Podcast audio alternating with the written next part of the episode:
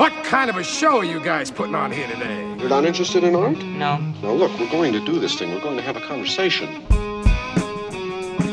From Chicago, this is Filmspotting. I'm Adam Kempenaar. And I'm Josh Larsen. It was one of those days where it's a minute away from snowing, and there's this electricity in the air. You can almost hear it. Right? And this bag was just dancing with me. Does anything bring you back to 1999 more than American Beauty's dancing plastic bag? I see dead people. I know Kung Fu. And Ricky Fitts's plastic bag. That's 99 at the movies in a nutshell. This week on the show, we return to our 9 from 99 series, taking another look at director Sam Mendes's divisive Best Picture winner. And we kick off our contemporary Chinese cinema marathon with 2010's Let the Bullets Fly. All that and more ahead on Filmspotting.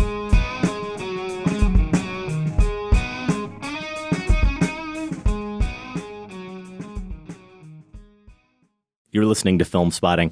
So, with our 9 from 99 series, we've been spending the year periodically revisiting some of the key films of what really is one of the best movie years ever, 1999. We're going to get to our discussion of American Beauty here in a moment. Josh, are you primed for a real heated takedown of this film? Well, I will say this has mostly been a celebration of 1999 so far in this series. The party may be over. Okay. Can't wait for that. Also, my conversation with Godfrey Cheshire, author of the new book, Conversations with Kiarostami. Cheshire's book is a companion to a comprehensive tour of the great Iranian director Abbas Kiarostami's films that is currently playing at Chicago's Gene Siskel Film Center. That series runs through the end of the month, and there's more. Later in the show, we will get to Jiang Wen's Let the Bullets Fly. It's the first film in our contemporary Chinese cinema marathon. But first, there's nothing worse in life than being ordinary, at least according to American Beauty. What the hell do you think you're doing? We're having everyone write out a job description. That way, management can assess who's valuable And who's expendable? My parents are trying to take an active interest in me. Why can't they just have their own lives?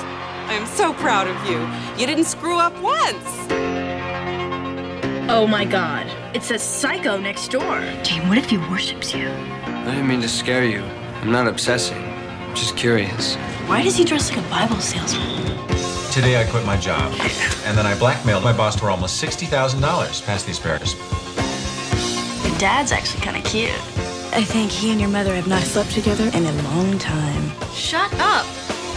You think you're the only one who's frustrated. I'm not? Well then, come on, baby, I'm ready. Welcome to America's weirdest home videos. Finally, a real 9 from 99 reckoning.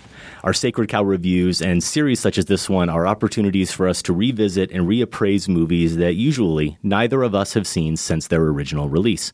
We go in open to a completely fresh experience, of course, but through six films so far, while there have been some new insights and interpretations, there haven't been any real surprises. The Matrix, Sixth Sense, Eyes Wide Shut, pretty great in 99, pretty great in 19. But none of our previous entries can claim the highs and lows that Sam Mendes' directing debut, American Beauty, can. Going from critical and commercial success, it was the 13th highest grossing film of the year, and Best Picture prestige to cultural pariah. A recent HuffPost article charts its downward trajectory from esteemed suburban satire to widespread punchline. We'll link to the article in our show notes for those who are curious, but this graph offers perhaps the tidiest retrospective indictment. As deeper understandings of sexual abuse, income inequality, and gender imbalances have come to dominate the national consciousness, American Beauty has been stamped out in conjunction. When actor Anthony Rapp accused Kevin Spacey of sexually harassing him at age 14, the Lester Burnham parallels were glaring. And when other Hollywood men were exposed as power hungry deviants who preyed on young women, the image of Angela as one guy's private reverie became a token of unchecked ghoulishness. Art faded to artifice. It's difficult these days to care about poor Lester Burnham, white, affluent, smug, miserable, and creepily lusting after a high school bombshell played by Mena Suvari. It's even harder to care about the man portraying Lester Burnham. But back in 99, when Lester, sitting at the dinner table with his wife and daughter, proclaimed, I am sick and tired of being treated like I don't exist. You two do whatever you want, whenever you want to do it, and I don't complain. I heard the frustrations of my own father, who would have been just a few years older than Lester at the time. Lester's malaise, his disillusionment with his career and relationships, with the seeming hopelessness of ever being the man he once showed the promise of being, resonated with boomer men. Just as boomer women, like my mom, juggling full time careers and the bulk of dinner making and child raising, surely saw some of themselves in Annette Bening's epically high strung and taken for granted Carolyn. But it wasn't all boomers who fell under the spell of Alan Ball's snappy, anti materialist screenplay, Conrad Hall's rose petal embellished cinematography, and Thomas Newman's hypnotic score. There are legion, like listener Brian Shea from Redding, Connecticut, who wrote in saying, Look, I will be completely honest about this. I have not watched American Beauty since everything came to light with Kevin Spacey. The last time I watched it was probably 2010 or 2011. I know it is a divisive film in terms of people's opinion on it, but for me, it holds a special place in my heart because the first time I watched it was the first time I realized that I truly enjoyed films as a medium for making commentaries on larger themes instead of only as entertainment. I'm quite a bit younger than the two of you, I think. I first saw American Beauty in the fall of 99 when I was 16. Now, let's not get carried away. He's not quite a bit older, no. Josh. He saw it in a small hole in the wall movie theater with my father. Brian writes, I had dragged him there after I'd seen the trailer and decided that I had to see this movie because it looked so much deeper than most of the movie fare I was used to at that point. I can still remember walking out of the theater feeling like I had really experienced something. And while I could not for the life of me put my finger on what that something was, I knew I loved it. The final moments of the movie had brought me to tears, not something uncommon for me at movie theaters, but still. And I looked to my dad and thanked him for bringing me, at which point he told me he hated it. I've learned over the years that movies that attack the American dream are just not my dad's sort of thing, but anytime this movie comes up, he will always say how much he despises it. So much for my boomer men theory. Throughout the 2000s, Brian continues, every time I watched it, I found myself inspired by its message that I couldn't let myself slip into a humdrum, ordinary life and that I had to take more chances. This message is what led me to give internet dating a try and thus finding my wife. It's what led me to think longer and harder about what I wanted to do in my life and what would actually make me happy. Even now, not having seen the movie in years, I think about Lester reminiscing on his life and the gratitude he had for every moment of it. What I'm trying to say is, the movie is an important one to me. And while I know there are perfectly legitimate criticisms of it, I know there are others who love the movie as well, and I hope their view gets heard when you review the movie. Josh, forget any snarky comments you might have about the ecstasy of a plastic bag blowing in the wind musings offered by Lester's pot selling 18 year old neighbor Ricky. The most brutal line in the movie undoubtedly occurs during Lester's opening voiceover when he says, My name is Lester Burnham. This is my neighborhood. This is my street. This is my life. I am 42 years old. When we last saw American Beauty, we watched it through the eyes of our fathers. Now we're the fathers, both of us older than 42. I mean, I haven't caught you pumping iron in the garage or rushing out anytime soon to get your version of 1970 Firebird. I was thinking about this today. I'm pegging you as maybe a Fiat guy. A Fiat? Yeah. I'm still dreaming of a Fiat. Okay. It might happen for me someday. but you do wear weird colored pants sometimes. Weird? Does your current personal perspective override the current cultural perspective on American Beauty and even the negative one you had back in 99. Can you help Brian out and voice some support for the movie's impact as an inspiring and important movie then and now? Or is American Beauty's greatest sin that it only feels important and you're going to prove to us how much you rule with your list of what I'm certain will be perfectly legitimate criticisms? There is no way I'm older than Lester Burnham. I, I don't care It's how truth, old I get. It's the hard Holy cow. Deal with it. That did hit quite hard uh, when he announces that at the beginning. I think, of course, it, it alters my perception of this movie. I would say not in a good way. Um, and this isn't fun. I mean, I'm, I'm glad you included Brian's thoughts because when you don't like a movie, even if you know you have some, a fair amount of critical support on your side. I also know in this case there are people who love this movie, loved it then, love it now, and I can see why it would be something of a formative film because it is daring in a lot of ways. Um, it'll make you sit up in your seat if you've mostly been watching what Brian described as entertainment. It has ideas on, on its mind, absolutely. So I get all that, understand all that, and can see why someone might still like American Beauty. Um, I gave it a shot and hoped I could move in that direction, but I am afraid being this age has not helped. Uh, I think in a couple of ways. I thought the decks were stacked in this movie when I saw it as a 20 something I must have been and you know was not living in the suburbs or experiencing anything like what Lester Burnham has experienced. Now having lived in the suburbs for a while, being a middle class father, having a couple teenage daughters. yes, you you see, you know, how the, the decks are stacked even higher in this movie again in its favor against this family, against, and I'm not saying, yes, the suburbs can be incredibly stifling. I understand that. Marriage is difficult, family life is difficult. There are low points, but from the very beginning of this film, no one in this movie has a shot of making it out. We're on a clear trajectory toward a tragic, air quotes, tragic miserableism finale. Yeah. And there are two hypocrisies at work here because of that. One of them I recognized in 1999, and it has to do with the Angela character and how that's handled. Maybe we can return to that. Um, we will. I recognized some hypocrisy there before I had any idea about Kevin Spacey's off screen life. Uh, that still bothers me today, and it would no matter what has happened with Spacey. But the secondary hypocrisy does have to do with the depth element here and the idea element. And this film, American Beauty, does seem the deeper it tries to get, the shallower it appears to me, and it has to do with that beauty element. I really like the plastic bag. Um, I'm not going to make fun of the plastic bag. It's the most arresting moment in this movie where Ricky Fitts shows this video of a bag dancing in the wind for 15 minutes, and he describes how there's beauty there. Mm-hmm. And um, finding beauty in the mundane is something he does. That is a very profound idea of of being able to find glory in the gutter, let's say. And I think it's a complete red herring in American Beauty. I think you get instances of it in the Ricky Fitts character, but the movie is mostly interested in the gutter. It's mostly interested in the misery and punishing all of these characters, except perhaps Lester. Um, and really, even though it tries to tack on, tries to connect him to You're that say beauty. Lester isn't punished? at the end of this film? As much as a martyr is punished, I don't think he's nearly punished as much as Carolyn is. I, I want to spend some time on how uh, the Carolyn character She's is depicted. going as to well. get to continue her life and make choices. Lester is a martyr here. He's a glorified martyr.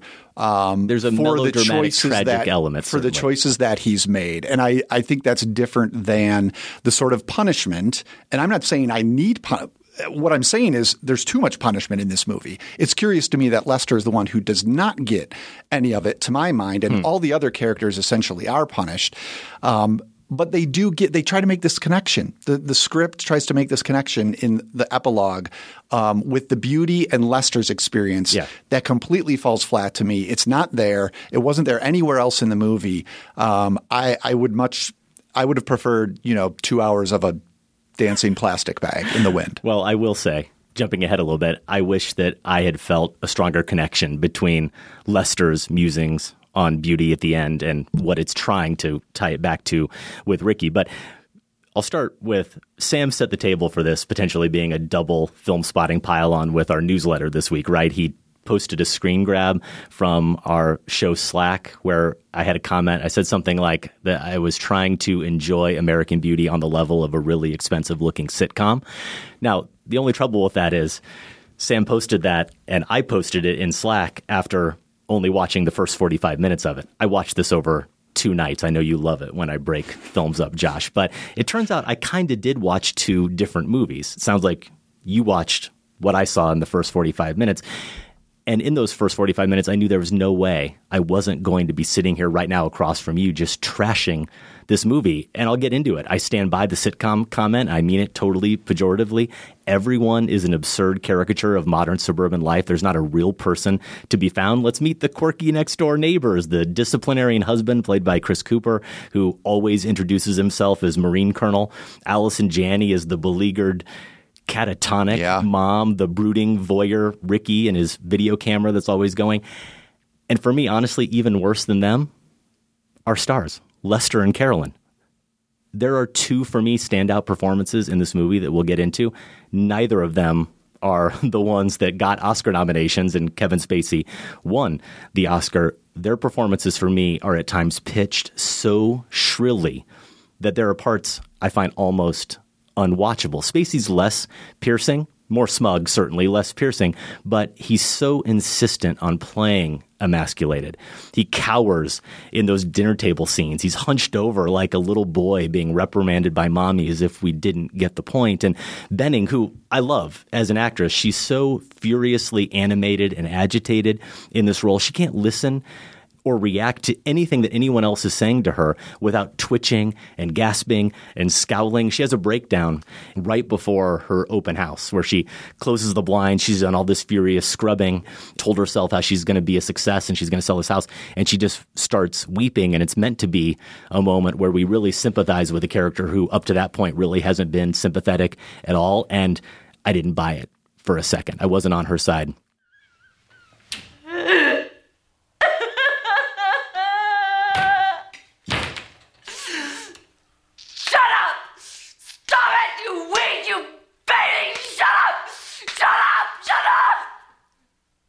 I recognize that mileage may vary here because there is certainly a comedic bent to this movie and to these performances, a satiric element. So some exaggeration should be at play. Here's where the sitcom in the performances. comparison makes sense yeah, to me. Exactly. Yeah. And, and our producer, Sam, who, if you're looking for a full on defense of this film, four star review on Letterboxd. And he had a wonderful observation about this, a wonderful counter to what I'm saying, which was one of the pleasures of the movie is watching a gay man, Alan Ball, the screenwriter, exact revenge on straight Hollywood for decades of gay cliche by presenting the straight world in the same hysterical register usually reserved for gay characters. Meanwhile, the most normal characters in the film are the neighborhood gay couple. And Sam's dead on. I, I, do love that scene where they, they come over, the gay couple, to introduce themselves and do the housewarming moment with Colonel Fitts, and you realize they are. They're the only non hysterical people in this film. So, all that said, I still found Spacey and Bening mostly completely annoying and overdone. The cinematography and the production design was striking to me here, mostly when underscoring the drabness of Lester's life, that workplace, that office he goes to. It's so nondescript and boring that you can't imagine sitting there for five minutes, much less five days a week. And his boss's office, the way it's lit, everything about that space seems so hollow and so sterile. And I got one more, Josh, as I'm piling on my list of perfectly legitimate criticisms the Thomas Newman score. And this is one criticism perhaps not fair to the movie, but it's been so often imitated and appropriated over time that it sounded instantly dated and obnoxious to me. And mm-hmm it's overemployed. Just one example, and this is after the first 45 minutes, but there's a lunch conversation that happens between Carolyn and Buddy, played by Peter Gallagher. He's the real estate mogul that she aspires to be and, and develops a relationship with. Second and, great pair of eyebrows in this movie. Who's the first? Wes Bentley. Oh, of course. I mean, come on. Of course. Well, I don't know that he can top Peter Gallagher. Great eyebrow but movie. They're just having a conversation and they're actually kind of making a connection.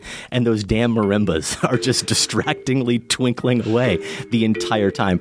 I really couldn't stand it. But here's the thing. All the build up to that but, Josh. A funny thing happens once Ricky becomes more of the focus of the movie and Lester and Carolyn actually recede a little bit. The comic intensity dials back.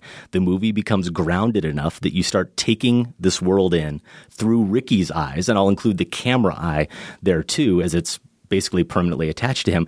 Eyes that, as Wes Bentley plays it, are sorrowful yet hopeful. They're intense and they're unblinking, but they're they're calm and they're steady and they're always seeking. And that perspective and that perspective shift is what saves American Beauty for me because then it isn't just about the things you're talking about, the easy kind of suburban cynicism and disillusionment. It's actually about reckoning with the world as it is and your place in it. I think that's what people like Brian latched onto at 16, and it's what I latched onto for dear life, but what I latched onto even now. So, where was the break? actually? Like, where did do you remember? Like, what what sort of scene where you? I'll think it? about it because okay. I'll remember. Yeah, I, no. Wes Bentley is in that character, and as I said, his observations. I think what he says about that plastic bag is incredibly moving. No matter what he what he's pointing to to evoke that sentiment, to express that sentiment. And even the way it's written, the way the, the description of the air, you know, I think it's just before it snows or something like that is what he's describing it. That is very evocative stuff that gets at some real ideas. Um, and I'm behind that. I wish I could have latched onto it enough where it could have carried me through the rest of the film's concerns. But I do only see it in Ricky, essentially. And the connection from Ricky to the rest of the characters in what is really an ensemble movie, spreads out to become an ensemble movie in a lot of ways, is just incredibly thin. And connecting them, trying to connect them at the end, exposes that for me. So I, I, I just think there are too many other attributes that still remain truly bothersome to me about this film. And and the, the formal elements I would say did not trouble me as much as they did you. I, I know what you know, mean by the score because Mm-hmm. it is somewhat familiar, and I think that also lends something of a sitcom notion to For it, which I don't mean as an insult to sitcoms. It's just a, a, an aesthetic. Um, sensibility that this movie does have, Mm-hmm. um, and the score is part of that. I think Conrad Hall's cinematography, for example, the use of the flower petals, the red rose petals, is still really effective as this symbol of a couple of things. Angela, the Mena Suvari character, of course, but also I think just the possibility of something more b- beyond this stifling universe that this family has created for themselves. Now, I do wish that Mendes had maybe trusted the imagery of those petals a little bit more and gone all the way and just used them as a symbolic substitute entirely for Angela in the fantasy sequences because we do get a number I think there's like 3 major fantasy sequences between that Lester has with Angela and it involves both Suvari the actress and the petals and I wonder if it might have been more powerful to just use those petals it certainly might have gotten away um, from some of the troubling elements about those scenes that as I said that, that's the other level of hypocrisy. Let, can we jump to how Let's Angela? Okay. Though I So- got more to say about the color red. Should Well, we hit on that first? well, let- because I mean, talk about Mendes in terms of maybe overemploying that as Yeah, well. I By the time we get to the end of the film, it goes from becoming, it goes from being the symbol you talked about to something else entirely. It could mean anything. It, it really could mean anything. Yeah. And in their final conversations, the ones between Angela and between Lester. The roses are in a vase on a Yes. credenza or whatever, and They're every- literally yeah. in every shot. Yes. And then we get the red door and we get Bening in a red dress. This is this is another movie from 99 that really relies on red as Yeah. sort of an ominous color, the sixth sense being the other one. And not only that, of course, we know as soon as we see the the white wall, we know exactly what what Yes. color is going to be splattered all over it, right? Yeah, so that's relied on way too heavily. I I would agree, but but when I talked about the use of this beauty theme as one level of hypocrisy, in other words, the the movie though it expresses it beautifully in a single moment, otherwise works completely at odds with it. So when Lester first sees Angela at uh, she's a cheerleader performing with his daughter played by Thora Birch. I don't think we've said yet. Um, it's one of the instigating or motivating incidents towards him essentially rebelling. Um, and things get tricky here because you're right. We can sympathize with Lester. He is browbeaten in ways he doesn't entirely deserve, both at work and at home.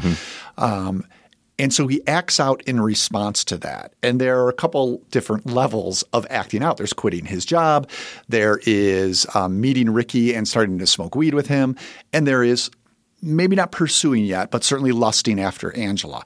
And the movie sort of sees these all as moral equivalencies. Um, ways that he legitimate ways for him to rebel and that may be okay if this if the movie really wanted to trouble us, really wanted to unsettle us. Um, but it backs away from that. And here's where the hypocrisy comes. That climactic, long, elongated climactic sequences where a number of things are happening in this one house at the same time that are kind of unbelievable. But it is the seduction scene between Lester and Angela. And after a fair amount and lecherously depicted sexual activity between them, I think that's something else that, you know, we're more careful of or aware of is how the camera is depicting an event like this. It's very much from Lester's predatory point of view, um, at this seduction scene. Just when you are concerned and being challenged with how far this is going to go and starting to think like, well, what if, if I've been cheering him along this whole time in buying the car, in quitting his job, um, what does this mean now? And things could get really troubling. It gives him that escape hatch. She says she's a virgin, and all of a sudden, like that, Lester turns chivalrous. And for me, the the most disturbing scene in the movie might be that brief one immediately afterwards where he's making her a snack in the kitchen and she's you know wearing a blanket around her like she's a child as if he's suddenly become this protective hero. Now i'm not trying to make this a black and white thing. That's why i'm using the term hypocrisy. For american beauty to really unsettle us it might have gone there. Instead in this one area it provides that escape hatch hmm. for lester that sucks a lot of the subversion out of it for me. I'm not saying I wanted to see him follow no, through, but it. does that make sense? Yeah, it, it, it, makes sense. I don't agree with really any of it. That's not how I saw really okay. the, the end of this film. And I would say that I'm not sure I'm willing to make any kind of distinction, or do I think the movie is making a distinction in terms of legitimacy? I think he's very clearly, whether you really sympathize with him or not, or or how much you look down on him, you have to see him as as a man in crisis, and every single one of those acts of rebellion is reflective of that crisis. So I don't I don't think the movie favors or disfavors any one of them over another. Now that's my point. Yeah, they're all bundled up together. Well, so then I think it's complicated, and and I'm fine with that. And I, I think that you know this this gets to something I really did want to get into because almost every film in this 9 from 99 series has had one of those moments for each of us where the movie isn't what we remembered. You know, we talked about it with being John Malkovich a little bit, just yeah. as simple as not remembering that Malkovich was as much of a character in the movie as he was. This actually is at the heart of my real revelation with this film. The one aspect of it that wasn't at all as I recalled it was how little time after a certain point the movie devotes to Lester's lust for Angela. After about that 45 minute mark, when I talked about the movie really giving the movie over to to Ricky and Jane, really, and that that family dynamic a lot. There's no doubt that the sexual fantasy is what sparks Lester's transformation, if you will. Like you touched on it, but but that that same point where Ricky and Jane become the focus, Angela also kind of disappears as an object of lust for Lester. The character doesn't because she still comes into play in terms of being part of that dynamic with Ricky and Jane, but she doesn't come around as Jane even points out at one point you know, you were so creepy. I, I stopped asking right, her to right. come over. So she kind of disappears.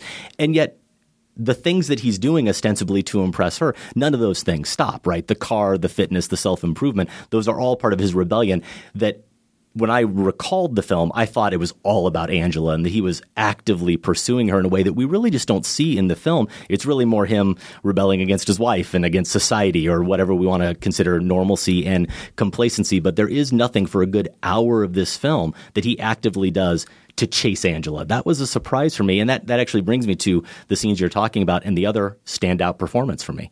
Wes Bentley being the 1st mm-hmm. standout performance in this film. But the other big shock here was how good Mena Suvari is. She's very good. This film. She's playing, like everyone in this film, a certain level of comedy. She easily could have played this as a, a high school mean girl type and been very broad and very con- cartoonish, and that's not what we get at all. Not only does she avoid that, but I think she's powerful and she's playfully, intimidatingly at times seductive, but there's a, a, vulnerability to her and a fragility that comes through even before she confesses that she's not this worldly woman that she's been projecting. And uh, we get the sense that there's a role that she's kind of been designated to play by society, a role that to an extent she's accepted, certainly but she's just as boxed in and as lonely as everybody else we've been seeing in this film. And over the course of those two scenes with Lester, I think those are really the best scenes in the movie. She becomes one of the more heartbreaking characters, certainly one of the more sympathetic and complex characters in the movie. The the living room, the kitchen, those scenes, because there's not a single false moment for Suvari, I think, in the entire movie, but especially really in those two those two difficult scenes. I think that's why I suggested it might have been better to only use the rose petals in the fantasy sequences because I think those sequences are the ones where she does not struggle, but it's it's not as convincing trying to play this imagined version in Lester's head because every other sequence she's in, I agree, she's fantastic. She's better you as know a what she real is? woman, not uh, not the fantasy. Exactly, and Yeah. she's she's hysterically funny. Mm-hmm. I mean, she hits. This is this is maybe the sitcom character who hits the bullseye in what the movie wanted was trying to achieve, and Yeah. and the tone is just right in the way that she's incredibly funny playing this girl who, yes, is trying to play a role, play a part. Um, Going 110 miles per hour when she's doing it. Serious. He just pulled down his pants and yanked it out. You know, like say hello to Mr. Happy. Gross. It wasn't gross. It was kind of cool. So, did you do it with him? Of course I did. He's a really well-known photographer. He shoots for Elle on like a regular basis. It would have been so majorly stupid of me to turn him down. You are a total prostitute. Hey, that's how things really are. You just don't know because you're this pampered little suburban chick. So are you. You've only been in 17 once, and you look fat, so stop acting like you're goddamn Christy Turlington. I'm so sick of people taking their insecurities out of me.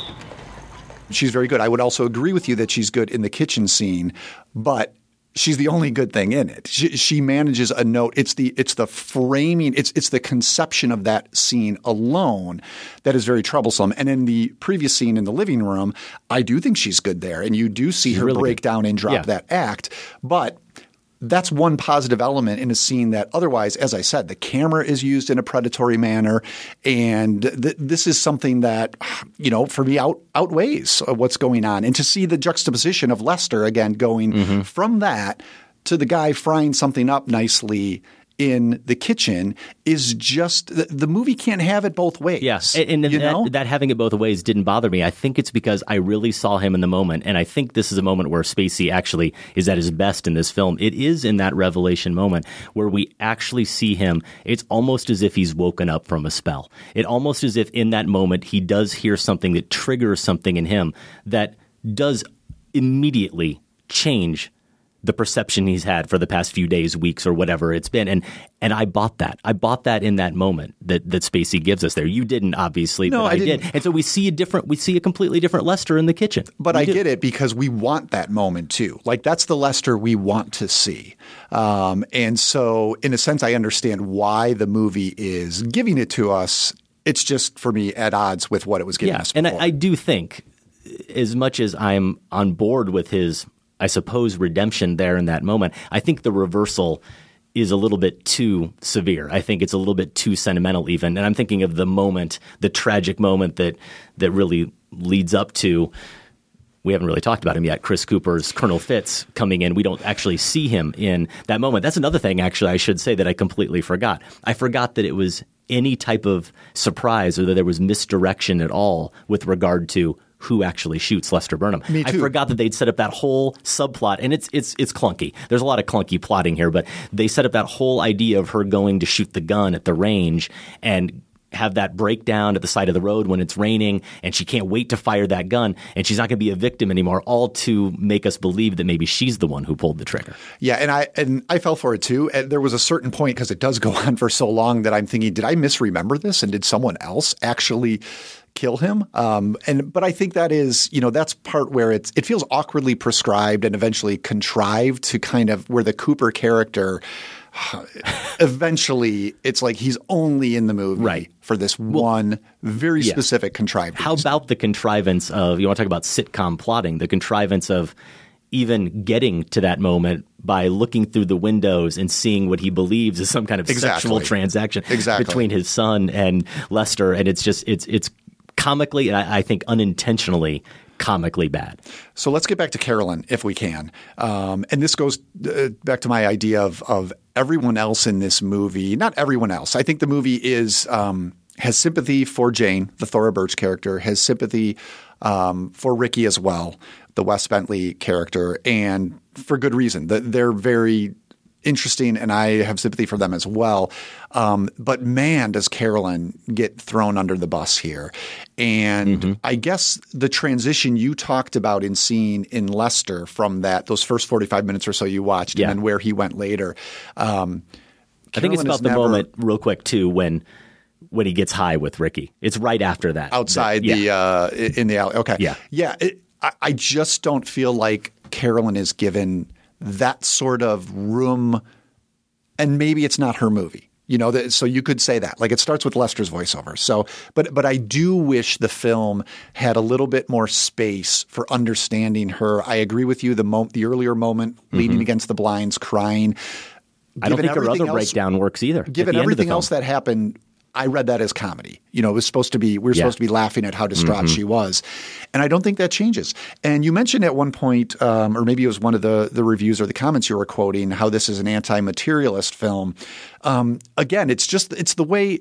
It is for some people and not for others. There's that scene which we've referenced a few times. Lester saying, "I rule." It's it's a very compelling scene. Mm-hmm. Um, but Annette Bening is completely thrown under the bus there. Carolyn is in a couple of ways.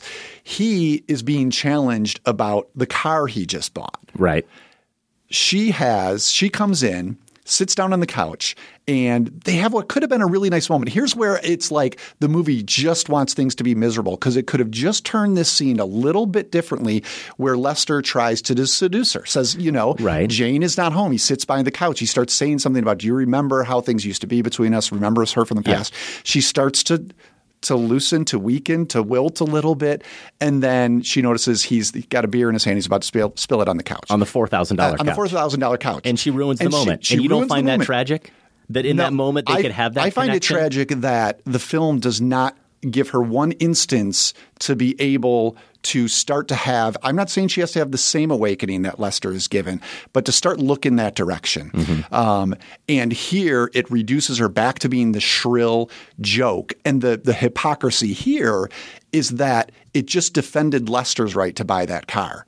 But heaven forbid, you know, she might have a couch that maybe that's part of her identity. Maybe that's something that she wants to spend Yeah. money on. Again, it's it's where the rules bend depending on who the movie wants us to root for. And it just to me that it makes that scene uh, that scene bothers me because it, it's a missed opportunity and just another sort of hypocritical touch. it's a missed opportunity.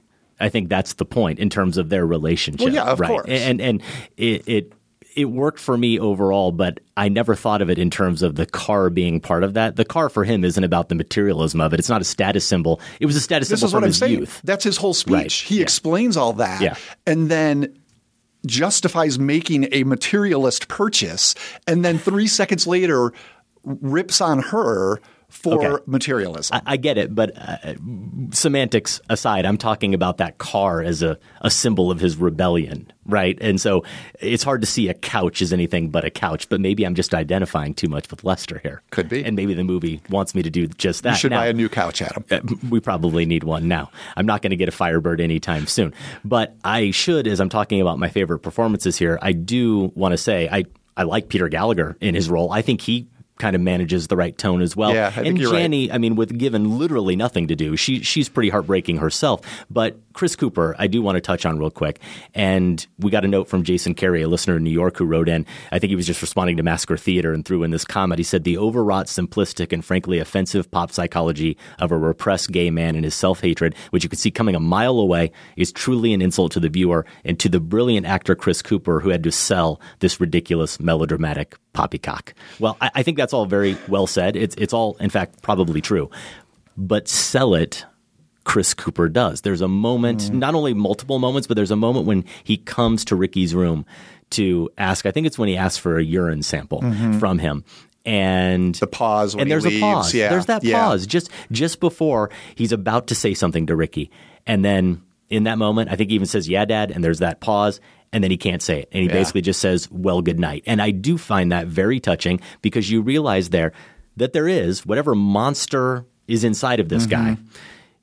There's genuine love there for his son, but stronger than that love is this all-encompassing inability to express it. And Cooper hits those notes, and maybe a lesser actor couldn't have, but but it's it's actors like Cooper and Bentley and Suvari with the moments that ultimately for me matter in this film, they deliver. Cooper probably does as much as you can with this part. I'll, I'll give you that.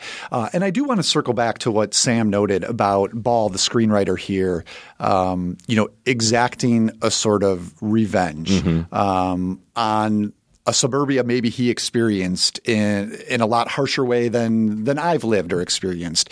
And I didn't want what I said at the start to write that off as a legitimate approach. Um, but I think that the words Sam uses are correct. Revenge, like this is this is a very embittered film in a lot of ways, and I think I may have more respect for it if it had rode that train all the way through. What, what's really frustrating about the movie for me is that it also wants to have this layer, this beauty theme. Um, that is trying to contradict that in a certain way. Um, and I might have more respect for it if Ball had just been, I'm just going to eviscerate from beginning to end, maybe that shrillness that we both bristled at at the beginning, if he had completely stuck with it. Um, this would have been um, a more challenging work, but one that I might have respected a little bit more. I just don't think. Um, it tries to sell us on some sort of transcendence that I Yes. don't know that it believes in it. Or just can't pull off. I, I, I, I feel like the the conviction might be there, but it sounds like you didn't have that same experience. There is a lot more we could probably talk about with this film, including a lot more great listener comments we got, and we're not going to get into it right now. Rick Slama in Seattle, I apologize, but he really wanted us to talk about for the second week in a row. It'd be a movie being compared to Fight Club, but he he feels like there's a real similarity here, and and obviously there is in terms of some of the anti-consumerism, and the two narrators kind of have similar breakdowns, and there's there's a lot we could probably get into. Maybe we will do that on a later show. One other just quick little thing I'll point out. It was interesting in that moment where it replays the moment of Lester's death, and we get the reactions from different perspectives in the moment. as Yeah, they yeah. experienced it. All I could hear in my head was "Mad World" from Donnie Darko. I wondered if that had to be hmm. on Richard Kelly an inspiration for that moment where we we get each one of these characters reflecting on a moment. Now this one isn't so reflective; it's more about just hearing that gunshot. But Right. it's one moment too where I don't think there's any score. It's actually, ironically, uh, a quiet moment, but seemed to me one that was perhaps an inspiration for Kelly just a few years later. American Beauty is currently available to rent on demand on most platforms. You could also I don't know, check with the neighborhood kid you get your pot from. If you agree or disagree with our takes, you can email us feedback at filmspotting.net. There it is, Josh. I tried my best. I'm not going to give it the full throated four star defense. Yeah, so- not so remotely. I'm I'm about a three star. I'm a three star out of five. Three out of five. I, I'm just I'm just willing to click that like button on Letterboxd and say that American Beauty is is worth revisiting and worth reconsidering. That's a hard click for me to make. We're going to stay in the suburbs to play Massacre Theater next. Then it's the first film in our contemporary Chinese cinema marathon kicks off next with 2010's Let the Bullets Fly. Stay with us.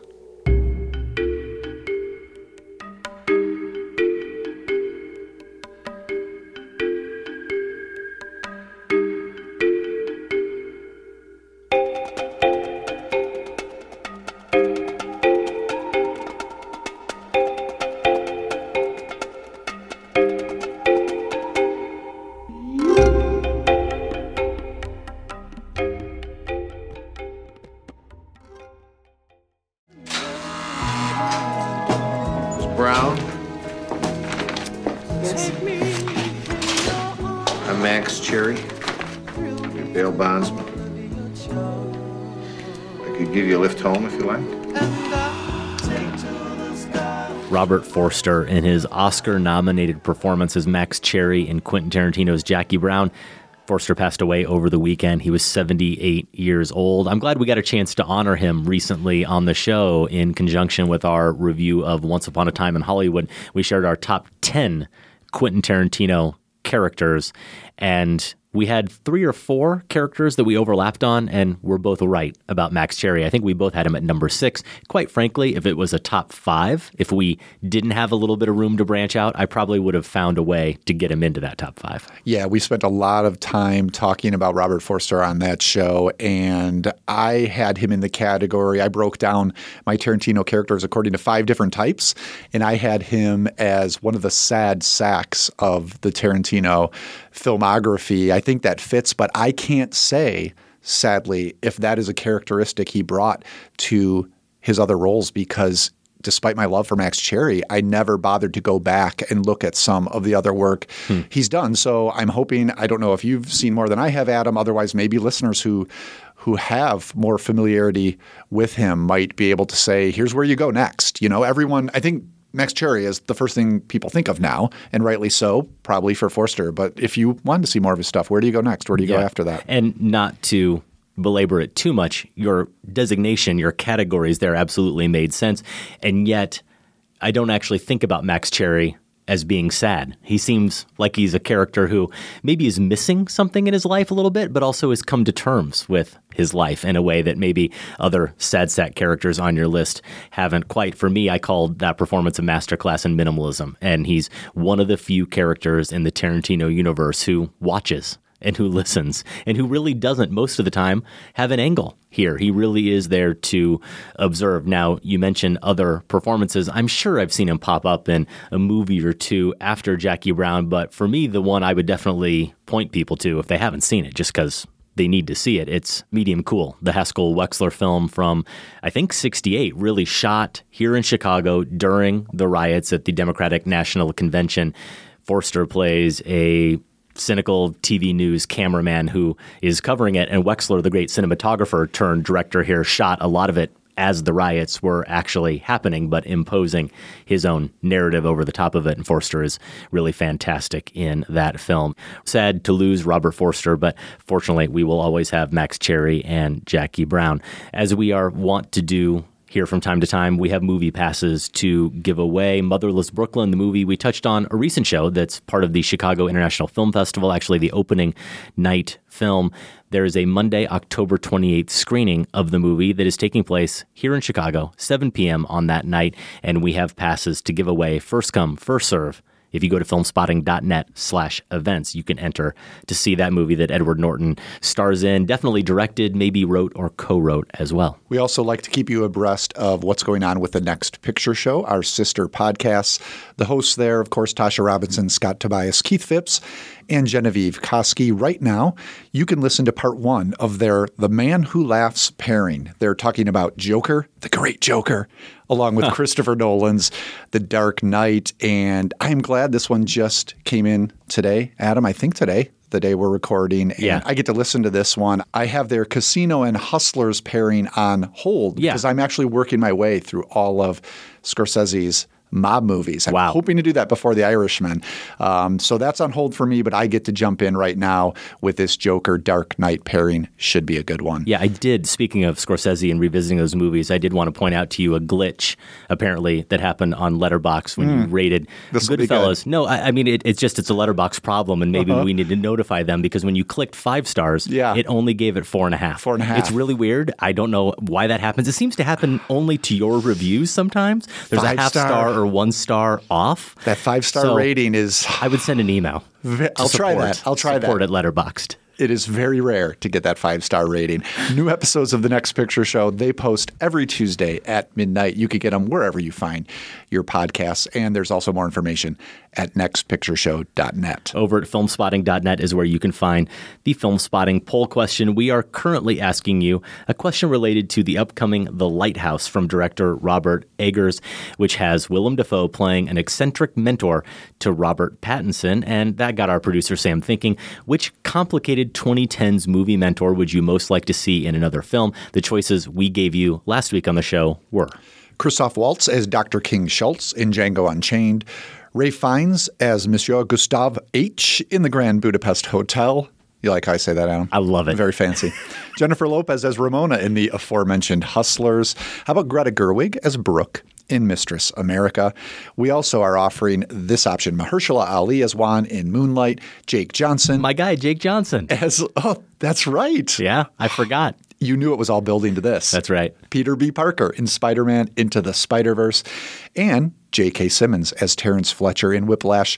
We also gave you the category of other. No, I love Sam including this here just to pat himself on the back a little bit. Maybe he needs it. Maybe he needs to be reassured after coming down hard on himself for some of his deeply flawed Filmspotting poll questions over the years. Sam from Sydney, I'm guessing that Sydney, Australia, writes in and says, Guys, mainly Sam, you've done some bad, that is badly flawed poll questions over the years, but this is absolutely one of your best. I like it too. I agree. Nice work, Sam. Yeah. Both Sams. Because as we touched on, it's not just about which mentor relationship or which mentor you like, but which one of these mentors you want to see in another movie. There's more to the saga.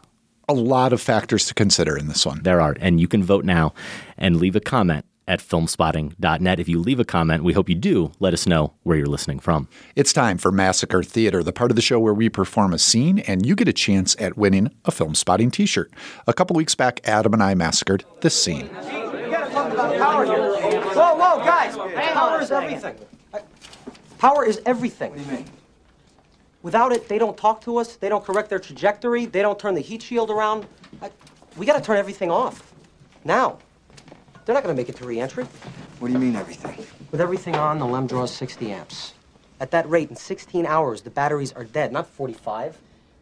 And so's the crew. We got to get them down to 12 amps. 12 amps. How many? You can't run a vacuum cleaner on 12 amps, John. We got to turn off. We have to turn off the radars, cabin heater, instrument displays, the guidance computer, the whole smack. Whoa, guidance computer. What, what if they need to do another burn? Gene, they won't even know which way they're pointed. The more time we talk down here, the more juice they waste up there. I've been looking at the data for the past hour. That's the deal? That's the deal. So that was Loren Dean, Ed Harris, and some other folks. We kind of yeah. Do we have an ensemble in the studio? Yes, a lot of characters in that scene from 1995's Apollo 13. It was written by William Broyles Jr. and Al Reinert, based on the book by Jim Lovell and Jeffrey Kluger, and it was directed by Ron Howard. That massacre was part of a show a few weeks back when we reviewed James Gray's Ad Astra, and we also shared our top five Steppenwolf member movie performances. So, why Apollo 13?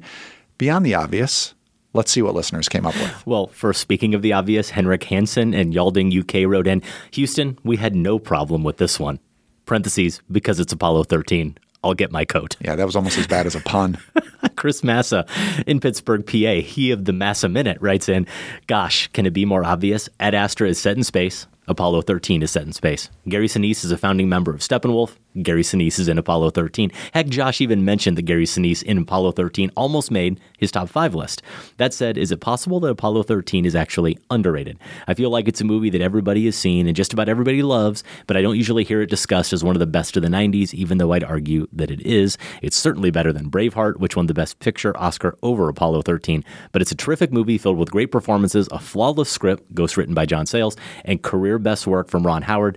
Maybe a reappraisal is in order. I think that's fair, Chris. I think it's a movie that people respect, but maybe do underappreciate maybe. a little bit for the craftsmanship. I mean, here I'm going to probably give it a backhanded compliment and say I'd be up for revisiting it, except I can't imagine having a different reaction to it, which is that's probably true. I really liked it. Yeah, I really liked it at the time. I'd probably really like it now. Here's a comment from Rich Starnes in Jefferson City, Missouri. Most of the lines in this scene were spoken by one of my favorite 90s character actors, Loren Dean. Dean was great in three of my favorite movies from the 90s Apollo 13, 97's Gattaca, and 99's Forgotten Mumford. And after not seeing him in ages, he is back in Ad Astra, which, along with 2000 Space Cowboys, was Dean's second time as an astronaut exploring the same solar system as Tommy Lee Jones and Donald Sutherland. Now, I don't remember our Slack conversations about this Massacre Theater, but I think this is one Sam was onto, this connection, knowing that Loren Dean yes. was in both roles. I agree. Yeah, an and interesting actor. You know who Lauren Dean was for me in the 90s? Who? My Jake Johnson. Really? I, I just thought great things ahead. Eh, didn't it didn't really out. happen, did it? And speaking of Space Cowboys, isn't it true it has to be in Ad Astra every time they cut to that picture of a younger Tommy Lee Jones in the spacesuit? They just had I was thinking still that. photos from yeah. from the making of that movie. Sure, That's my assumption. Right? Okay. Well, let's reach into the pretty brimming Filmspotting hat because it really was Henrik, one of the most obvious massacre theaters ever, and Josh pick out this week's winner. Against insurmountable odds with all those entries, Eric Persak from Park Ridge, Illinois wins. Congratulations, Eric. Email feedback at filmspotting.net and we will set you up with your very own Filmspotting t shirt. I think your dialogue is beautiful. I really do. I love it. Then why the hell don't you just stand still and say it instead of wandering all over the stage? You're supposed to be looking for your soul, not an ashtray. We move on now to the latest edition of Massacre Theater. I think the tie in, the tie ins, should be pretty evident to anyone listening, Josh. Yeah, this might be another fairly easy one. Um, also, we have props. we do. I mean, the listeners may not be able to tell. No. But you know what? If you want to take a nice pause and have a little sip, Josh, that's fine. I think it will be appropriate to this scene. We'll see if I need it. Okay. You started off. I'm going to give you the action. Are you ready? Yes. And action. Do you have anything to drink? I believe the kegs are upstairs. That is what the cretins drink. I'm talking about alcohol, liquor, the good stuff. All right. I've got some scotch. Single malt. Aged 18 years. The way I like it. And, scene. and now I have to revoke everything I said about American Beauty Truly. and criticized it for. Truly. Mm-hmm. I don't know that either of us were properly seductive there, Josh. I'm pretty convinced we weren't. If you know what film, despite that terrible acting, we just massacred, and I kind of hope you don't, email the movie's title along with your name and location to feedback at filmspotting.net. Your deadline is Monday, October 28th. The winner will be selected randomly from all the correct entries and announced in a couple of weeks. Uh, You want to go? I don't know. Uh, nowhere I particularly want to go. I'm happy just driving. Driving. Driving around. Well, you, you got to do the driving. I, I get to sit here and, and look at the view. Right. Juliette Binoche and William Schimmel there in the late Abbas Kiarostami certified copy.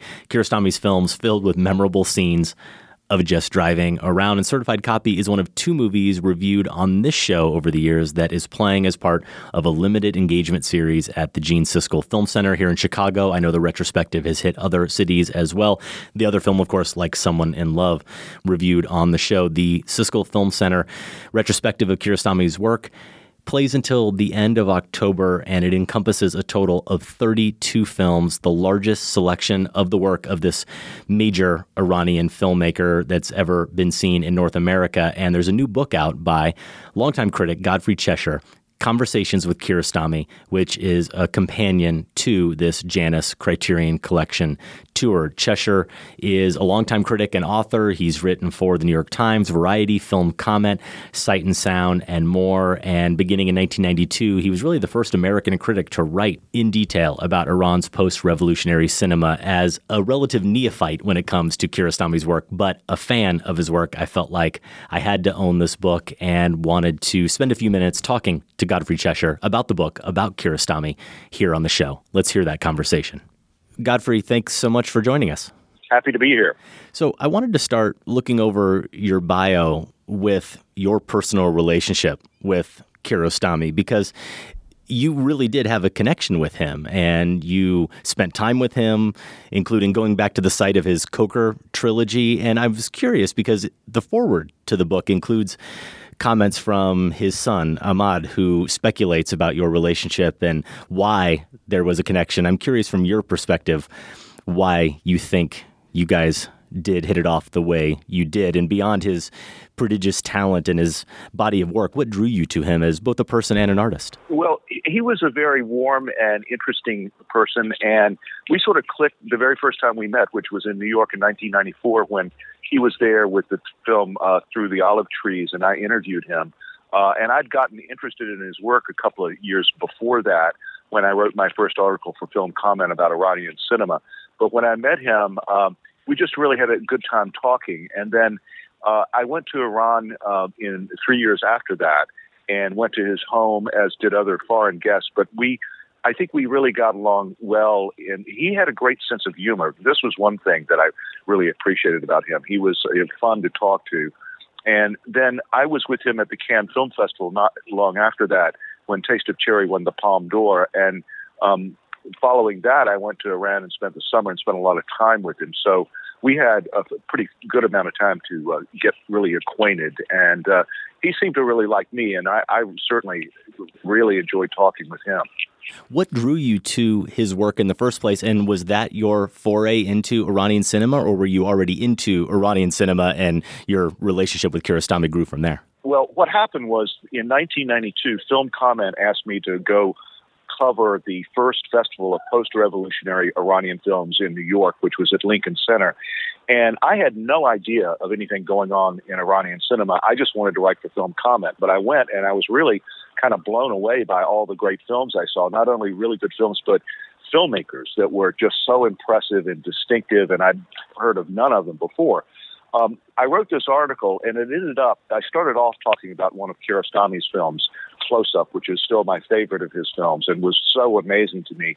But I talked about other of his films too. Um, at the time, he wasn't regarded as the greatest of their directors, but it, his work stood out more than any of the other these amazing directors. So I kind of focused on that, and so I was ready to meet him when he came to New York in '94. I had a lot that I wanted to ask him about his work, but even though there were other great films, as I say, his work really stood out to me. So, besides the obvious goal when talking to any great artist, when you did have these conversations and you started putting together the the dialogue that became this book, Conversations with Kiarostami, what was your goal? Was there an objective beyond just trying to, like I said, pick the brain of an artist you admired? Well, you know, I didn't have the objective of, of publishing these interviews at the time that I did them. I was thinking I was going to write a book about Iranian cinema and that I would talk to him about these films and get information from him because there's not much has been written about, especially the early part of his work. And so I thought I would try to find out about it through talking to him. So I had these uh, things recorded. Well, that book on Iranian cinema never did happen, or it, it kind of morphed into something else that is to be published next year. But and this was way back when, but I still had this information. And when uh, it was announced that the uh, Janus Films people were going to release this big retrospective of all of his work that's now touring the country, I thought, gosh, well, I've got all these interviews, and the Janus people asked to work with me because there is so little information about a lot of earlier films. So I went over with an editor and looked at the interviews, um, had them transcribed, uh, looked at them, and we decided this could make a really good book. So it's, it was sort of fortuitous the way that this all unfolded. Were there any surprises for you revisiting the, these conversations? You know, I I was happily surprised that they really seemed to hold up as readable conversations. You know, I wasn't thinking about them being readable when I conducted them, and not all conversations that you conduct, interviews, are very readable. Some are and some aren't. But I thought this was re- really, it was very interesting read to me going back through all this, thinking about these films, many of which I like a great deal. And also, somebody said to me after the book came out that the warmth in the friendship between me and Kiarostami came out of these these uh, conversations too. So I was happy that people perceive that. Mm-hmm. So the book covers two movies you've mentioned already and that we've covered in some detail on this show in the past. One of them, Taste of Cherry, which we talked about in the context of a marathon that looked at Palme d'Or winners. And then we also did a contemporary Iranian cinema marathon where Close Up was the first film. So ah. really my my foray into Iranian cinema, my first foray into Kiarostami's work as well. And that really was the film that established him sort of internationally for our listeners who don't really know the film. It's about a poor man who's arrested after infiltrating a family by impersonating another Iranian filmmaker, Mohsen Makhmalbaf, who was also a filmmaker we covered in the marathon. He's arrested, he's put on trial. The movie basically recreates the whole event, including the trial, with the actual participants. It's maybe the ultimate film that blurs the lines between fiction and nonfiction, and it's just yes. a masterpiece. And he yes. had a really interesting answer to one of your questions, really, that closes out your conversation about that movie when you bring up the editing difference from the time you saw it in 92 to how it is, you know, in subsequent showings. And I'd love for you to just kind of elucidate that a little bit because it really did kind of startle me, but it made total sense at the same time. yeah, it, it, it was startling to me too that when I first saw the film, the opening of the film and the editing of the film was one way. And then when I saw it again a few years later, it was different. And so I asked him about that, and he said, Well, the film had gone early on to a festival in Germany, and the projectionist mixed up the reels. And Kiarostami, instead of being outraged or whatever, decided he liked the mixed up reels better than what he had. So he went back to Iran and re edited the film, which I think is pretty hilarious. Um, but, uh, it, you know, it works both ways, I think. And, you know, you may be interested that when I was in Iran the last time, two years ago, I heard that there is yet another version of close up where they have put the courtroom scenes in black and white. Now, why they did this, hmm. I don't know. But the courtroom scenes were filmed in 16 millimeter, where the rest was in 35 millimeter. And the film is very tricky in the way that it uses a lot of things the editing, the music, the sound effects, and restaging these things. And you can't tell which is, as you said, it really blurs the line between fiction and, and something that's been dramatically created. Another part that I just found really fascinating. Happens just before that bit in the book where you ask him about the fact that the movie close up obviously is very much about movies and about the power of movies. And his his answer is really incredible. And if you don't mind I actually do want to read part of this here. He says I didn't want to highlight cinema other than that aspect of cinema that fulfills our dreams. It's about when life gets hard and the daydreams become more intense. We know everything about our five senses but we never think about our dreams there was a time when I thought if I were asked to choose between my eyesight and the ability to dream, I'd choose dreams, because even without your eyes, you can live a better life with the help of your dreams. Without dreams, how can one live? Dreams are like the fan in an automobile engine. When the engine overheats, the fan automatically starts working. If the wire snaps, the car won't go forward. With the help of dreams, we can escape from the worst prisons. Actually, only the body can be imprisoned in dreams. You can escape the walls. And it, it goes on from there. And it seems to me maybe one of the most eloquent and poetic descriptions of cinema ever, honestly, in some ways, but certainly his work. Yes, yes, absolutely. I mean, I think that thing that you just quoted is key to his whole view of cinema throughout his career. And it's very, very eloquent. It's very moving. And I think you're right that it sort of touches at the essential appeal and function of cinema for so many people. I was curious, too, about your favorite. And I think you already answered that. You said Close Up was your favorite. Yes. Is that the film that you would also recommend to people as a starting point, as it was for me, people who are listening who have never seen one of his films? Is that where you would begin? Well, you know, I'm really glad you're asking that question because I think it's an important one for a lot of directors. I mean, I see, you know, so many films, and there's some directors who I can see five of their films and not like their work, and then all of a sudden I see one and I go, wow, I wish I'd seen this one first because it would have helped me get all the others. And with Kiarostami, I, I say to people that I think the place to start is with Close Up and the Koker trilogy, which were all made very close together in time. And I think these films uh, the Koker trilogy the individual films as well as the way that those three films fit together are just really, really appealing and, and accessible.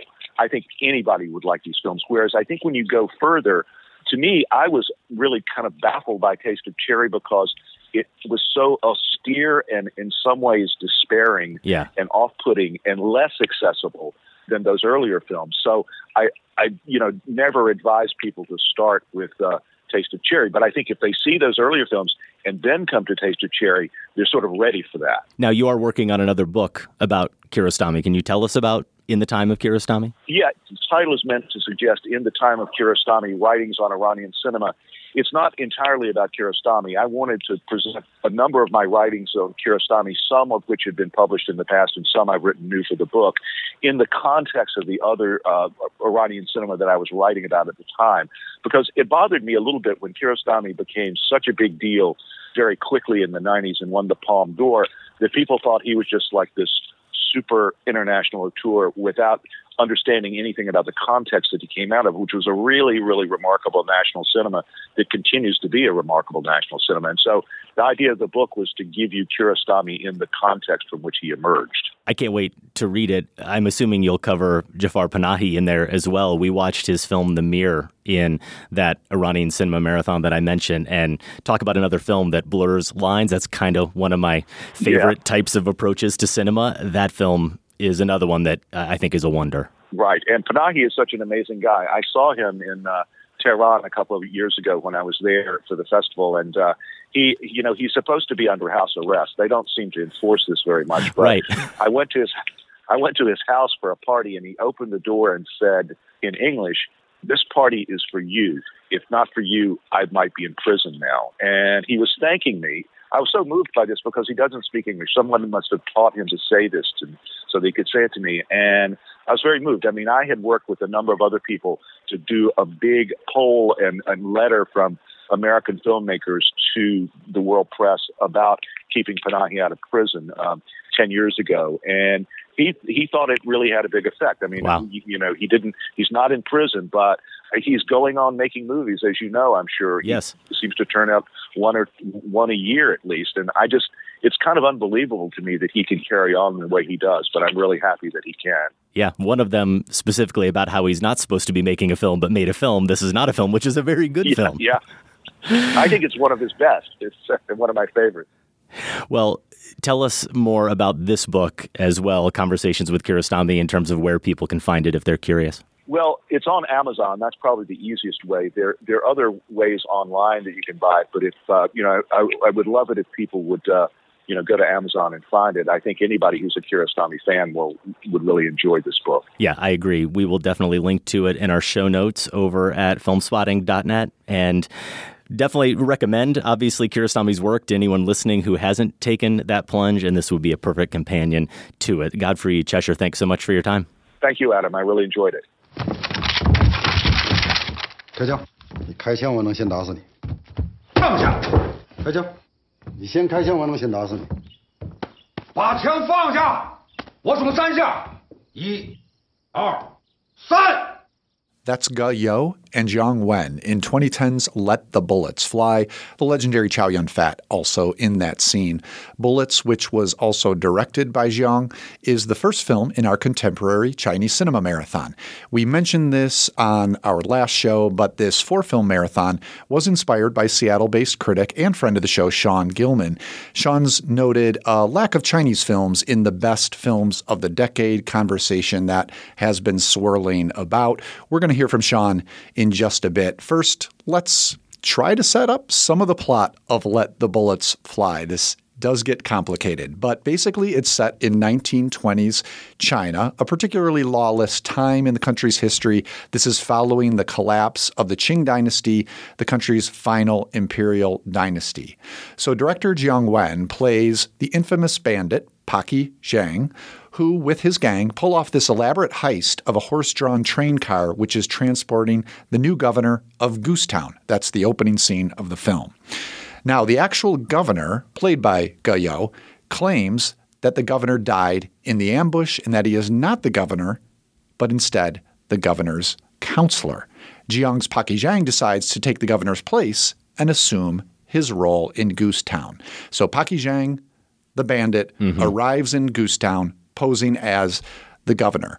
Now, Goosetown, it turns out, is not really run by a governor, but rather a gangster named Master Huang, played by Chow Yun Fat. Chow also plays Master Huang's dim witted body double. Hopefully, you are still with me. Hopefully, you've already watched Let the Bullets Fly and are bringing some context into this. The rest of the film is a battle of wits and guns between Jiang's bandit and Chow's gangster. And speaking of context, certainly Sean Gilman, our expert, did a wonderful job giving us some as we prepared for this discussion. He wrote in with some explanations as to why this was for him an obvious starting point for this marathon. And the first thing he touched on was the presence of a familiar star in Chow Yun Fat, obviously known for his 80s and 90s heroic bloodshed movies with John Woo and Ringo Lam. He talked about its indebtedness to spaghetti westerns and the films of Akira Kurosawa.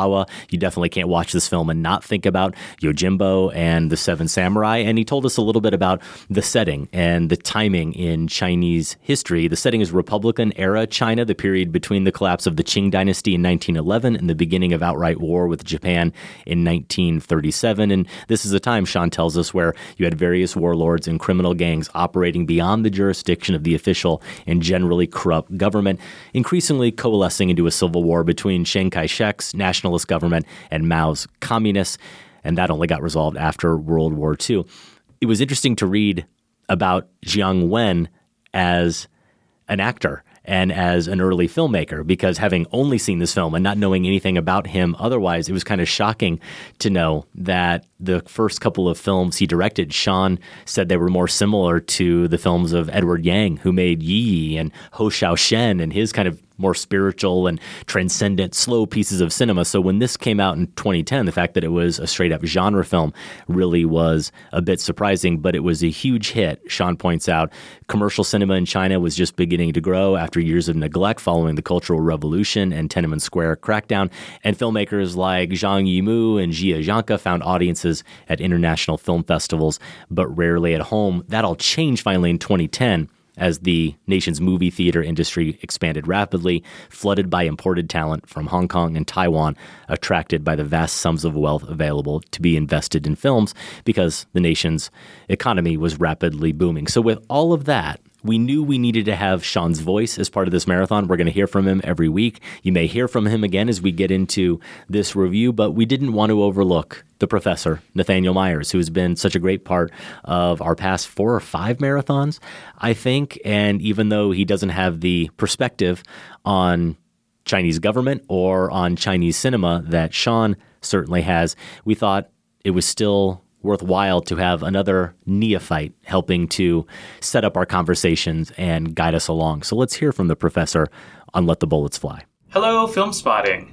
Four marathons in one year. What is this beautiful magic, guys? I'm so glad you're doing another one, and I'm particularly excited for the focus on contemporary Chinese cinema. I found this week's film, Zhang Yan's Let the Bullets Fly, to be an entertaining entryway, if also a film with the kinds of challenges that I think will make this marathon particularly rewarding. The film moves at a clip, propelled by the many kinds of comedy it employs, from the dark physical slapstick that undergirds a lot of the film's action, to the narrative misadventures around fake and mistaken identities, as well as the conversational back and forths that take place so quickly that the editing itself seems to be trying to keep up. It makes for a pretty fun ride, even as the film itself has some serious things to say. What those serious things are is where it gets a little more challenging, especially as its cultural reference points aren't, I'll admit, always immediately clear to me. Obviously, the film is in many ways a Robin Hood tale, with Zhang Yan's Pocky Zhang seeking to bring an end to the political corruption and socio-economic injustices of Goosetown under the rule of Chow Yun Fat's master Huang which is all well and good, but there also seems to be a degree of cynicism, if not nihilism, in the film. There's a lot of lying and masquerading from every one of our film's main characters, and even the final catalyst for revolution requires our ostensible hero to execute Huang's relatively innocent body double in order to dupe the idle townspeople into action. So, Josh, Adam, while recognizing that having a better sense of the cultural reference points of the film might lend some clarity to its messaging, I'm wondering, in general, if you also felt its broader cynicism. Is its critique of corruption and injustice directed one way, towards Huang, or is its political worldview a tinge more complicated and possibly more pessimistic as such? Looking forward to hearing your thoughts on the movie, guys. Thanks. Thank you, Nathaniel, for that. Certainly a lot to comment on. And I said that we would probably hear more from Sean. I actually do want to, I suppose, respond to Nathaniel with a quote from Sean writing about another Jiang Wen movie from 2018 called Hidden Man. He says 20th century Chinese history is, for Jiang Wen, a chronicle of corruption, stupidity, cruelty, viciousness, and betrayal by everyone and against everyone. But it's also a place of mystery and wonder and silliness where justice and honor and true belief are possible, but extremely rare and deeply buried. Again, he's writing about a movie called Hidden Man from 2018, but is there really a better description of this movie, Let the Bullets Fly, than that? Yeah, that's really fitting.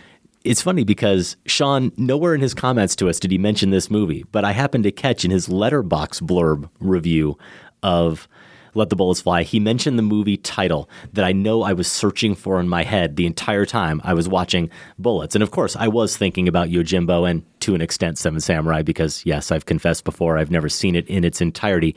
But Sean nails it. This is actually, in its way, an interesting take on the Coen Brothers Miller's Crossing, where I really see the Jiang Wen character, Pocky, as kind of a Tom Reagan character who mm. you never really know what he's thinking. You never really know when he's double crossing people or he's planning these stunts, if you will. You aren't totally sure where his allegiance might be or what his motivations are. You're just kind of along for the ride with him. And that's fine because he's a fascinating character. And I think Wen, as an actor, is so much fun to watch. Kind of he an really unlikely is. action hero in a mm-hmm. lot of mm-hmm. ways, right? Because he doesn't necessarily have the stature. He doesn't have the stature of a guy like Chow Yun Fat. And that's another pleasure of this movie is watching that guy who we only know from the few films we've probably seen as this very heroic and mostly stoic figure. And here he's downright silly. He's goofy. He has a double role. He actually plays his double as well because he's this warlord gangster. He needs to have a body double in case harm would ever befall him. And he's a complete cartoonish character. And I think that Chow Yun Fat pulls that off. But there's no doubt, going back to Nathaniel's question, that Huang is the villain of this movie. And I think when Pocky tells him at the end, he's an honorable man as he hands him a gun. It's more you could be an honorable man by doing the right thing with this one bullet in this gun. It's not necessarily that he actually is, but maybe he could redeem himself finally in this moment. But it's definitely true that Pocky, as I said, his motivations are not totally clear. He talks about justice a lot. He speaks thoughtfully about losing life. And he definitely doesn't seem interested in wealth or materialism, but he is kind of as a bandit, an agent of chaos himself who isn't above taking lives. And he was at the very beginning of the film robbing that train and caused a death in the process. He's not looking for an opportunity to be Robin Hood. There's perhaps even a revenge element to a lot of his motivations that we see as he loses his number two in his gang, his son, as he speaks of him. Without that death, does he stay in the town? Does all of this bloodshed and upheaval actually happen? The movie doesn't really ever take the time, probably to its credit, to examine any of these questions, but it does throw them all out there. Yeah, I think that the movie's best joke, and I do consider this to be a comedy primarily, is that Pocky Zhang, this bandit, ends up being the moral center. That doesn't He mean does. he's he's an upstanding citizen. Yeah, he's not flawed. But in compa- he's not flawed. He's not interesting. He's not complicated. But yeah, in comparison, he's the moral center, and I think that's the joke that the movie is trying to make, and it has a lot on its mind in terms of ideas beyond the slapstick and the silliness that is also uh, a defining characteristic of Let the Bullets Fly. Maybe Pocky Zhang is partly Tom Reagan and partly Roadrunner because there's very much a Looney Tunes Yeah. aesthetic going on here. The only context I had to this, completely unfamiliar with Zhang as well, um, were some of the films I've seen of Stephen Chow, Hong Kong filmmaker who did uh, Shaolin Soccer, Kung Fu Hustle, CJ7. Those are the three I've seen, and those also very much struck me as Looney Tunes variations that are physics basically takes a backseat to fun. And you have that happening a lot in this movie, right in that opening train sequence where the entire train goes flipping over itself. And there's even, I mean, this movie is looking for every opportunity to be showy. There's even that um, section where an alarm clock is thrown in the air, shot by someone and it explode the pieces explode and like a metal ring seems to just like sail right over the camera and Yeah. kind of like hook it like a hula hoop and right there you know that this is a movie that's going to be showing off and i was on board for that it was enjoyable but once you also understand that there is some satire going on here um, some cynicism Yeah. and eventually it's going to be a joke about the pervasiveness of corruption. I think it made it added up to a whole lot more than I was expecting Yeah. from those first from that first opening section. For sure. And despite that Looney Tunes sensibility and that aesthetic, there is a somberness at times to the movie that really comes through. The son's sacrifice in what is really kind of a a brutal moment, and there is some brutal violence in the film, but it takes on a weight that I found really surprising. The wife's death, the wife of the governor who is on that train, I think is played very seriously. And in that final confrontation between Huang and Pocky, he brings up Puppy, the character Puppy, who is kind of the henchman son character to Huang, brings up that death and the fact that he lost someone important in this as well. So I think the movie does, when it can, take time to remind us of the weight of those losses. Of course, as we talk about some of the characters that Pocky is maybe similar to in cinema, and we mention how Sean had commented on the debt to spaghetti westerns, I think about a movie that I love, a Clint Eastwood, I'm pretty sure directed film, High Plains Drifter, where he's a stranger character. And unlike Pocky, Eastwood's Stranger has outright contempt for the townspeople. In my Letterboxd review, I called it a relentlessly bleak allegory of the human capacity for cowardice and avarice, with Eastwood's Stranger an almost Chigurh like supernatural presence, slightly funnier and only slightly more righteous. So, three outlaws are coming to the town. They hire this gunfighter, and the town people basically prove barely worth saving. And what we see is Eastwood's character bringing a reckoning to the outlaws, but also to the town. And we definitely don't get in this film a condemnation of the people in the exact same way here or as blatant of one. But what does stand out to me as we talk about the film's sort of political sensibility, I suppose, is the absence of the townspeople. Yeah. Right? They're barely here until the end, really, when they've been completely manipulated by Pocky to get what he wants. There were really not many scenes involving the townspeople at all. We do meet a courtesan character. We meet a few people over There's the, the, course of the poor movie. shopkeeper who gets Yes. really rung through the wringer and kind of played by both sides. That's true, but ultimately it's really about this power struggle. And I wonder if that's Yeah. maybe the real allegory of the film that in the sweep of history, these warring factions operate almost exclusively without any regard whatsoever for the people they're actually ruling. Yeah, you definitely get that sense from their absence here. You you mentioned or talked a little bit about Jiang as a performer, and I've just got to agree with you. He's such an absolute delight to watch, and I think it's how he handles and balances the material. It's almost as if I mean he's got these big ears. Mm-hmm. Let's just say like these noticeably big ears, and it's almost as if he's aware of that, and so he understands that that gives him something of a comic vibe. Mm-hmm. And he can underplay everything else because uh, he's so stoned faced through a lot of this Yeah. that sells a bunch of the humor. And then you're right to have Chow Yun Fat opposite him, who is going big in two different ways. Mhm. He's big as the gangster, of course, but then as this body double, um, he's hugely broad, but somehow equally amusing. I think it's part. You know, if you had a character, or if you had an actor, I should say, who you didn't know from something like, you know, not even Crouching Tiger, Hidden Dragon, but even The Killer as this Mhm. stoic presence, Yeah.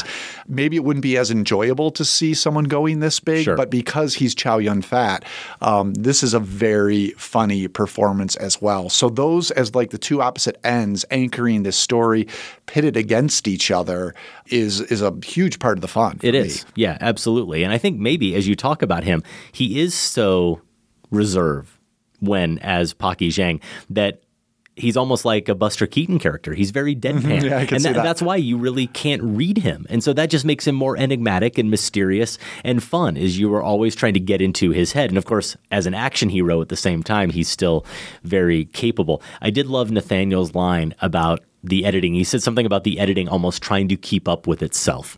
And Yeah, you that's do great. get It's that so sense. true. What is I, I just made a note. I watched this movie about a week and a half ago, so it's not as clear in my mind as I'd like. But I made a note about a conversation that happens early in the film Yes. that is shot in such a way it's like the actors almost know where the edit's going to happen and are trying to get their words in before it cuts away from them. That's how fast the editing is going. Imagine something like His Girl Friday, so like a classic Hollywood screwball Yeah. repartee, except instead of both actors spitting those lines at each other in one shot, each line gets a cut Yes. to the actor's face. That's Yeah. essentially what we get in that scene. And yeah, it's It really, really something. is. It is. And the title, Let the Bullets Fly, which is referenced twice in the film, I really think is clever because we see in it his group's impatience. It's Pocky firing his gun at a far distance at a target, a pretty unlikely target, but of course he's Pocky Zhang, so he can do it. And they say, Oh, you missed. And he says, Just wait a 2nd Just Mhm. let the bullets fly a second. And it's so rich in a movie that otherwise doesn't really wait for anything. It asks us in those Mm. moments to just pause for a second. I think the only time the movie really does completely slow down is for some of the jokes. And that's why the movie is so funny. You think about at the end, as part of that big climactic showdown, the sense of humor we see on display with the geese showing up as the only supporting army basically Mhm. they're they're kind of militia members and even that exchange he has with his men that really is stretched out at least it feels stretched out in this fast-paced movie where he's giving his men the odds of them succeeding in this challenge. And at first it starts out like 30%, and they keep coming back to him. And the movie goes back to that joke over and over again. I think it becomes quite funny just in its repetition. But in terms of the style of this movie, the rewards of it really are the scenes like the one where there's going to be a showdown and the two warring groups of bandits have all put Oh, covers to over talk their about face. this, They all put covers over their face and they're trying to deceive each other, but all they end up doing is confusing themselves. They're all wearing the same number mask, so they're not sure who the leader is. They're not Yeah. sure who anybody is. So there's a funny exchange there as they start in a circle and then ultimately decide to separate and fire at each other. And in the aftermath of that, there's a scene where Pocky confronts Huang, and I love the way Wen shoots that, where they emerge from the dark, and it's only the lightning that's illuminating them there in the scene. They're almost like ghosts who are there to haunt Huang in that scene. Every time the lightning crashes, we see they're getting a little bit closer to him. Yeah, that sequence with the masks is so great. And I couldn't quite follow. These are essentially bandit masks. So if you were traveling out in the woods and someone came upon you wearing one of these masks, you know you're about to get robbed. But they did, you're right, they had a number of circles that signified something Yeah, I didn't dots. quite follow. But the two rival gangs, they each put the same number of circles, Right. hoping to trick the other. Yeah. And then they meet together and it's this face off as farce, essentially. And that what, what what's so great about that is it's this culmination of essentially this is why the Roadrunner came to mind, is there are all these strategic chess moves being made between Huang and Pocky throughout the film. And one gets ahead of the other a little bit, and then the other gets ahead. Of course, we know Pocky is the Roadrunner, so he's always going to be in the lead. But yeah, this sequence with the mask kind of undercuts that and says, despite all this planning, it, it devolves into Mhm. this chaos. And you're right about a lot of the visual gags. Um, I mean, the title refers also to the speed of the visual gags for me. A lot of them, there is patience and they wait for them to arrive, but some of them come so quickly you can barely keep up. And we're also attuned to this right at the beginning as well. I think perhaps the first shot, if not maybe the third or fourth, is of one of the bandits coming up to the railroad tracks in the mountains. We've seen this a million times, right? What's he going to do? I think we even saw this in Assassination of Jesse James when we talked about this Yeah. earlier. We know he's going to put his ear on the track, Of course. right? But what does he do? First, he like sticks his finger in his ear and like cleans it out, Yeah. and then puts his ear down. And if I rem- if I'm remembering correctly, I watched this a little while ago, like you as well. The way his head is facing away from the camera, we think, well, the train's going to come from that direction. Right. That's what we've been trained. And all of a sudden, he jumps up and twists his head and looks right at, at us into the camera, Mm-hmm. and we know that the train is coming from our direction. Right. Again, those are just two like, Yeah. you know, not hilarious Little visual playfulness, little visual playfulness that comes at you a million miles an hour. Yeah. And there's a lot of that in this. Another one, and honestly, if you really broke down the film, you could find one, at least one in every scene, maybe Yeah. 17 of them. There's a scene on the train in that opening sequence where Tang, who kind of becomes the counselor figure, though the not trustworthy counselor figure, but nevertheless, that's his role with Pocky. And he's on the train, and just before we see him walk through this doorway, we see that I think Pocky himself is about to fire the gun. And just as we're sure he's about to pull the trigger, that's when it cuts to the train door and Tang opening the door abruptly. So that sound of the train door opening mimics what the gunfire would be in that moment. And in that sense, there's a real musicality to the editing and the cinematography. So a good start, a very fun start Yes. to this marathon with Let the Bullets Fly. And our contemporary Chinese marathon will continue next week on the show as we get to the second of four movies in our lineup the 2014 comic mystery Midnight After. It comes to us from Hong Kong director Fruit Chan. We will follow that with Ann Hui's Our Time Will Come from 2017, which is set in Japanese occupied Hong Kong. And finally, this year's Ash Is Purest White from Jia Zhangke. So a little bit of double dipping here. A movie we definitely both wanted to see that we missed when it hit select theaters around the country. And we're going to be sure to see it as part of this marathon before the end of the year. All those titles are available to rent digitally on demand. Of course, we remind you, you can always check your local library. Do not forget about interlibrary loan. No. Love the interlibrary loan. More details on this and previous marathons at filmspotting.net slash marathons. And Josh, that is our show. A full show indeed. If you still want more, head over to filmspotting.net and check out our archives. That's where you can find reviews, interviews, and top fives going back to 2005. Also at filmspotting.net, you can vote in the current Filmspotting poll. We're asking what complicated 2010s movie mentor would you like to see in another film? To order Filmspotting t-shirts or other Filmspotting merch, visit filmspotting.net slash shop. And to subscribe to the weekly Filmspotting newsletter, filmspotting.net slash newsletter is the place to go. You can find us on Facebook and on Twitter as well. Adam is at Filmspotting. I'm at Larsen on Film. Out in wide release this weekend, Zombieland 2 Double Tap and another sequel, Maleficent, Mistress of Evil. Josh, which one? Well, oh, Maleficent all See, I the knew way. you were going to say I mean, come on. When Even the though original, the first Zombieland was a good movie? The first Zombieland was a good movie. I don't think it made my top 10 list of that year. As Maleficent did. Wow. The year it came out. I don't know if I'm going to make it to Mistress of Evil, though. I'm Really? a little upset about that. I'm sure I'll catch up with it down the road. in limited release and here in Chicago, we have to mention again the Chicago International Film Festival starts. You can visit filmspotting.net slash lists to see the list of movies that we are most interested in seeing at the festival. We shared those titles on last week's show. Again, filmspotting.net slash lists. And we have to mention Bong Joon Ho's Parasite, a movie that, at least according to what I saw on Twitter Moments, was a huge hit in New York over the weekend, sold out screenings all weekend. I'm not sure why. I'm glad that Bong Joon Ho's getting that much attention, and this movie certainly is getting a lot of acclaim. Parasite was, I think, was it the Palme d'Or winner, Josh? Or was it just a big hit at Cannes? See, I don't know, know, but- this stuff. Well, what I can tell you is just from observing the reactions, I feel like this is possibly the best reviewed movie of the year so far. It's certainly up there among the top three or five or so. So I can't wait to see it for myself. Yeah, it indeed did win the Palme d'Or as Best Picture at the most recent Cannes Film Festival, and we do plan to see it and talk about it on next week's show. Filmspotting is produced by Golden Joe Deso and Sam Van Hallgren. Without Sam and Golden Joe, this show wouldn't go. Our production assistant is Andy Mitchell.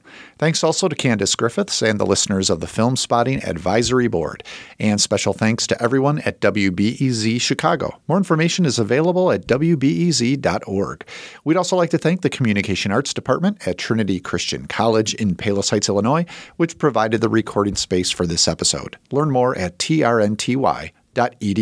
For Filmspotting, I'm Josh Larsen. And I'm Adam Kempenaar. Thanks for listening. This conversation can serve no purpose anymore. Goodbye.